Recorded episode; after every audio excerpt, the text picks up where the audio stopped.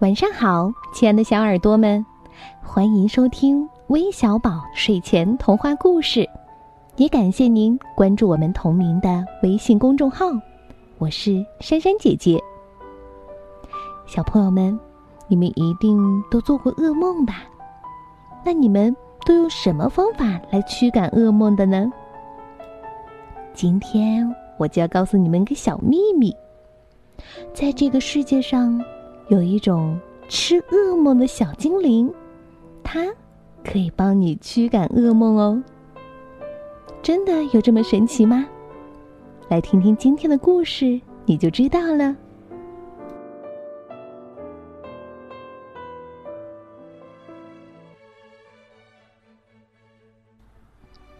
从前有一个地方叫睡梦国。为什么会叫这个奇怪的名字呢？因为这里的人都认为睡觉是一件顶顶重要的事情。但是他们认为，就睡觉来说，重要的不是一个人能不能睡很久，而是他能不能睡得好。这其中的区别可大了。睡梦国的人认为，谁能睡得好？谁就会有良好的心情和清醒的头脑，所以他们便选了睡得最好的人当国王。睡梦国的国王和王后有一个女儿，她的名字叫小睡美人。所有见过她的人都说，小公主长得像她的名字一样可爱。她和父母一起住在梦宫。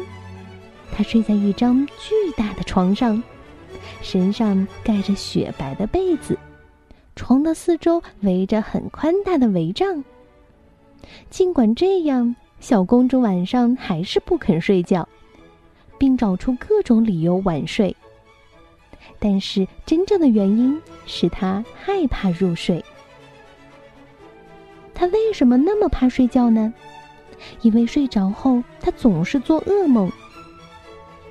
做噩梦对大人来说都不是件愉快的事，对小孩就更糟糕了。但是最最糟糕的还是，她可是睡梦国的小公主，还叫睡美人呢。哦，真够丢人的！大家知道后都纷纷摇头说：“国王和王后也越来越担心。”所以他们也没有以前睡得踏实了。小公主的脸色越来越苍白，人也越来越瘦。唉，我们该怎么办呢？王后唉声叹气的说：“我们只能盼着噩梦不再来打搅她。”可是噩梦还是接连不断的骚扰她。国王把全国各地的医生和学者都找来，他们围在小公主的床前，用拉丁语交流意见，并开了一大堆的药，但是一点用也没有。于是国王只好派了许多人去别的国家寻求给公主治病的灵丹妙药。他们问遍了牧羊人、采草药的人、农夫和水手。但是也没有什么好办法。最后，国王只好派人到处张贴告示，并在报纸上昭告天下：如果有人能帮他的女儿赶走噩梦，他将给予重赏。但是，还是没有人来领赏。那只好我自己亲自去寻找了。有一天，国王说。嗯，你去吧。”王后充满期待地说。她给他熨好很久没穿的旅行便装，并装上满满一袋路上吃的食物。就这样，国王上路了。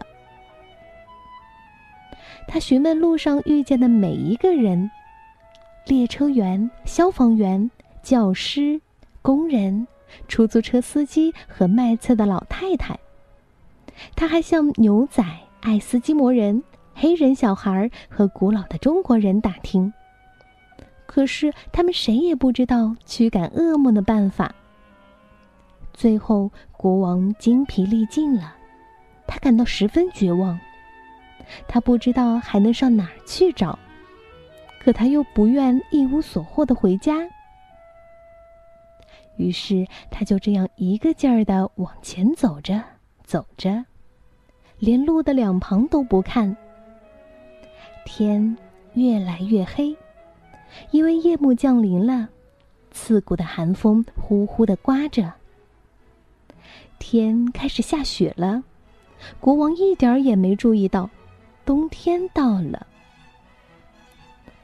走着走着迷路了，他被困在一个很大很大的荒野上，周围那些被雪覆盖着的灌木丛，看起来像形形色色、奇特而又可怕的怪物。但是国王太累了，太难过了，根本顾不上害怕。过了一会儿，他看见远处的灌木丛中有一种东西在闪闪发光，像一小片跳动着的月光。他走得很快，眼睛跟不上他走动的速度。走近一看，国王发现这片银色的月光竟然有手有腿。还有一个长满刺的大脑袋，样子有点像仙人掌或刺猬。小家伙用亮晶晶的眼睛打量着国王，笑脸上露出无数的皱纹。最最奇怪的是他那张巨大的嘴，他总是那样张开着，像一只饿得发慌的小鸟一样，把嘴张得大大的。啊啊！谁请我吃饭？有谁请我吃饭呀？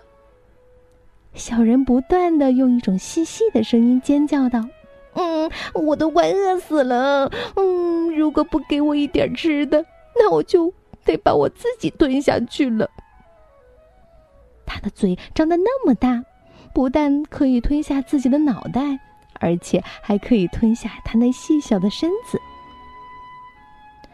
哦。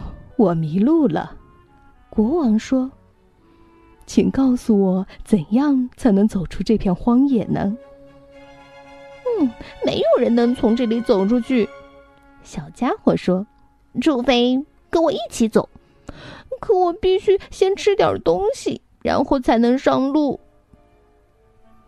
国王在他的旅行袋里找了半天，但是里面空空的，什么也没有。唉，可惜我没有东西了。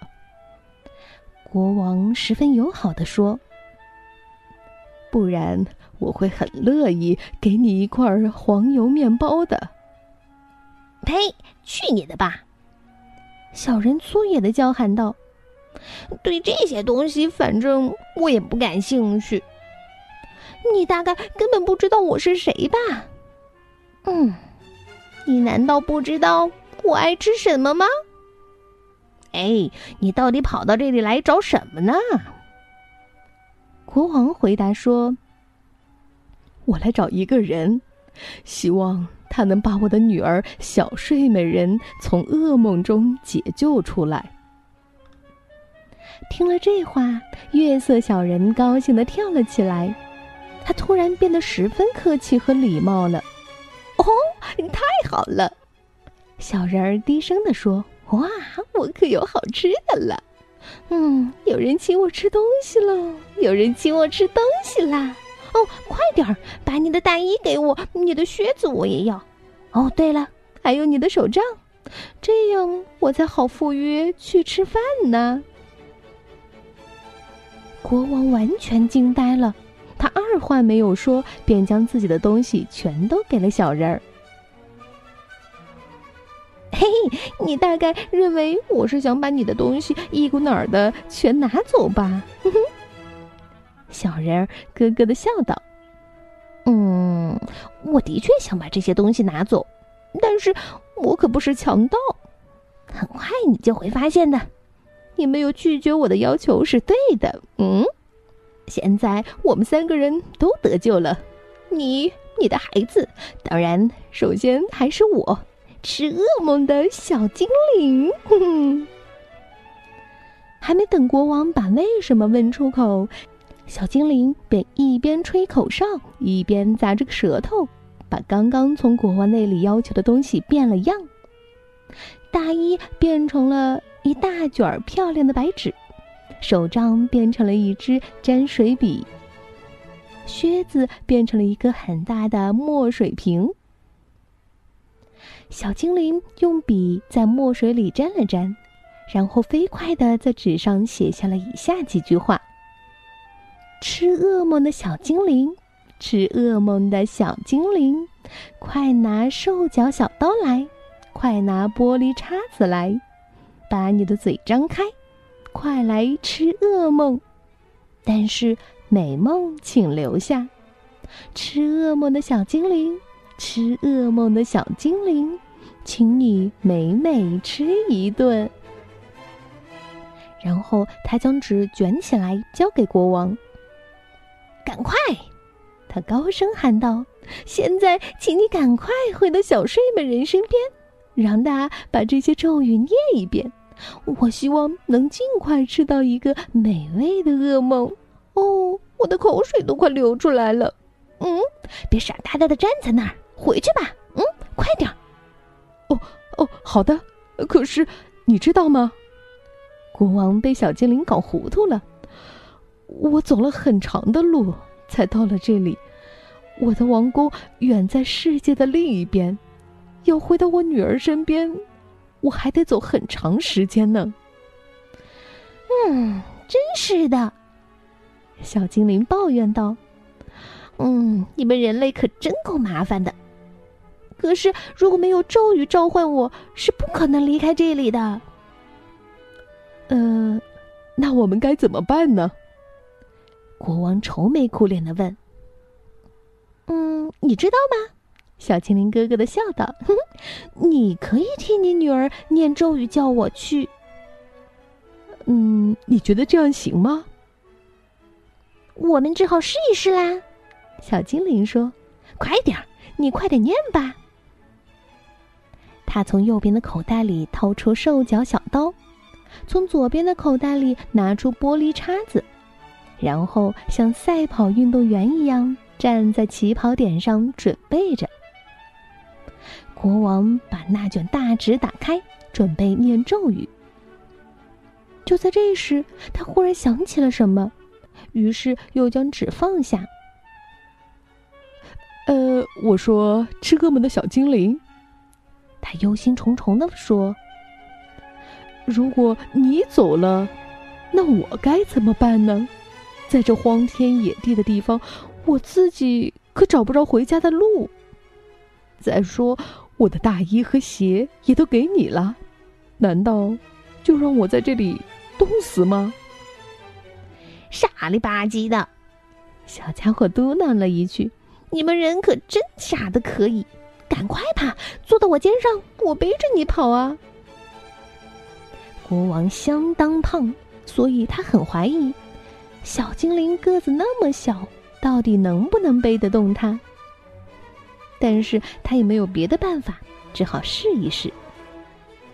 他小心翼翼的蹲在小精灵那挺着的肩上，重新把纸打开，并开始念上面写的咒语。还没等他念完最后一句，吃噩梦的小精灵便嗖的一下飞了起来。飞过千山万水，哦，还真管用！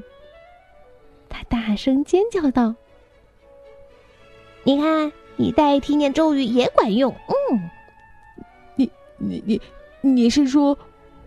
国王吃惊的连说话都结结巴巴。他一边说，一边用手紧紧按住自己的帽子。你爱啃哦。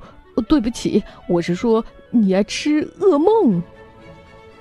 又是嗖的一下，他们飞也似的从北极穿过。嗯，的确是这样哦。小精灵大声的回答：“梦越可怕越好，噩梦越多越好。”一眨眼，美洲也从他们脚下一溜而过。难道你不喜欢那些甜美的好梦吗？国王大口喘着气问：“嗯，这可真够奇怪的。”“嗯，根本就没有什么奇怪的呀。”小精灵气喘吁吁地说：“嗯，你难道不知道刺猬最爱吃蛇和蜗牛吗？我就是这样一种吃梦的刺猬，特别爱吃噩梦。我生来就是专吃噩梦的，所以我才会在那里出现呀。嗯，事情就是这样。”又是嗖的一下，他们飞过了非洲。呃，可可可是为什么呢？国王结结巴巴地说。小精灵飞得太快，他都感到眼晕耳聋。嗯，你为什么不干脆自己找上门去呢？哎呀，我不是说过了吗？小精灵的声音有些急促。只有别人请我，我才会去。我是接受别人送给我的东西。扑通！突然间，世界突然一下子变成了寂静一片。国王四下望去，发现自己已经坐在女儿房间的地上了。王后坐在小睡美人的床边，他俩都吃惊的睁大眼睛，直愣愣的看着他。哦，我找到了！国王兴奋的大声喊道，并连忙把纸上写的咒语让他们看。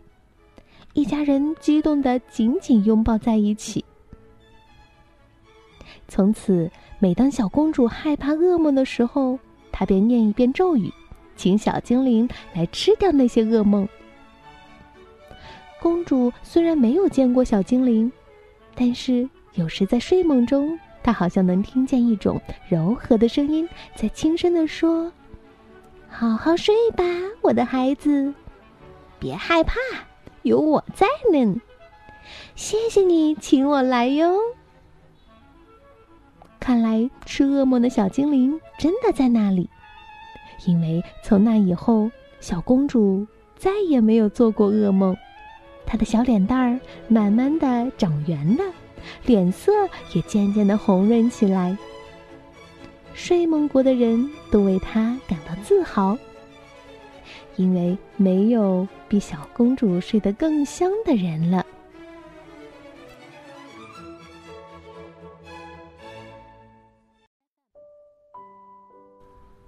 好了，故事听完了，我们是不是要准备睡觉了呢？让吃噩梦的小精灵带着你去旅行吧，去体会那世界上最灵最灵的灵丹妙药——父爱和母爱吧。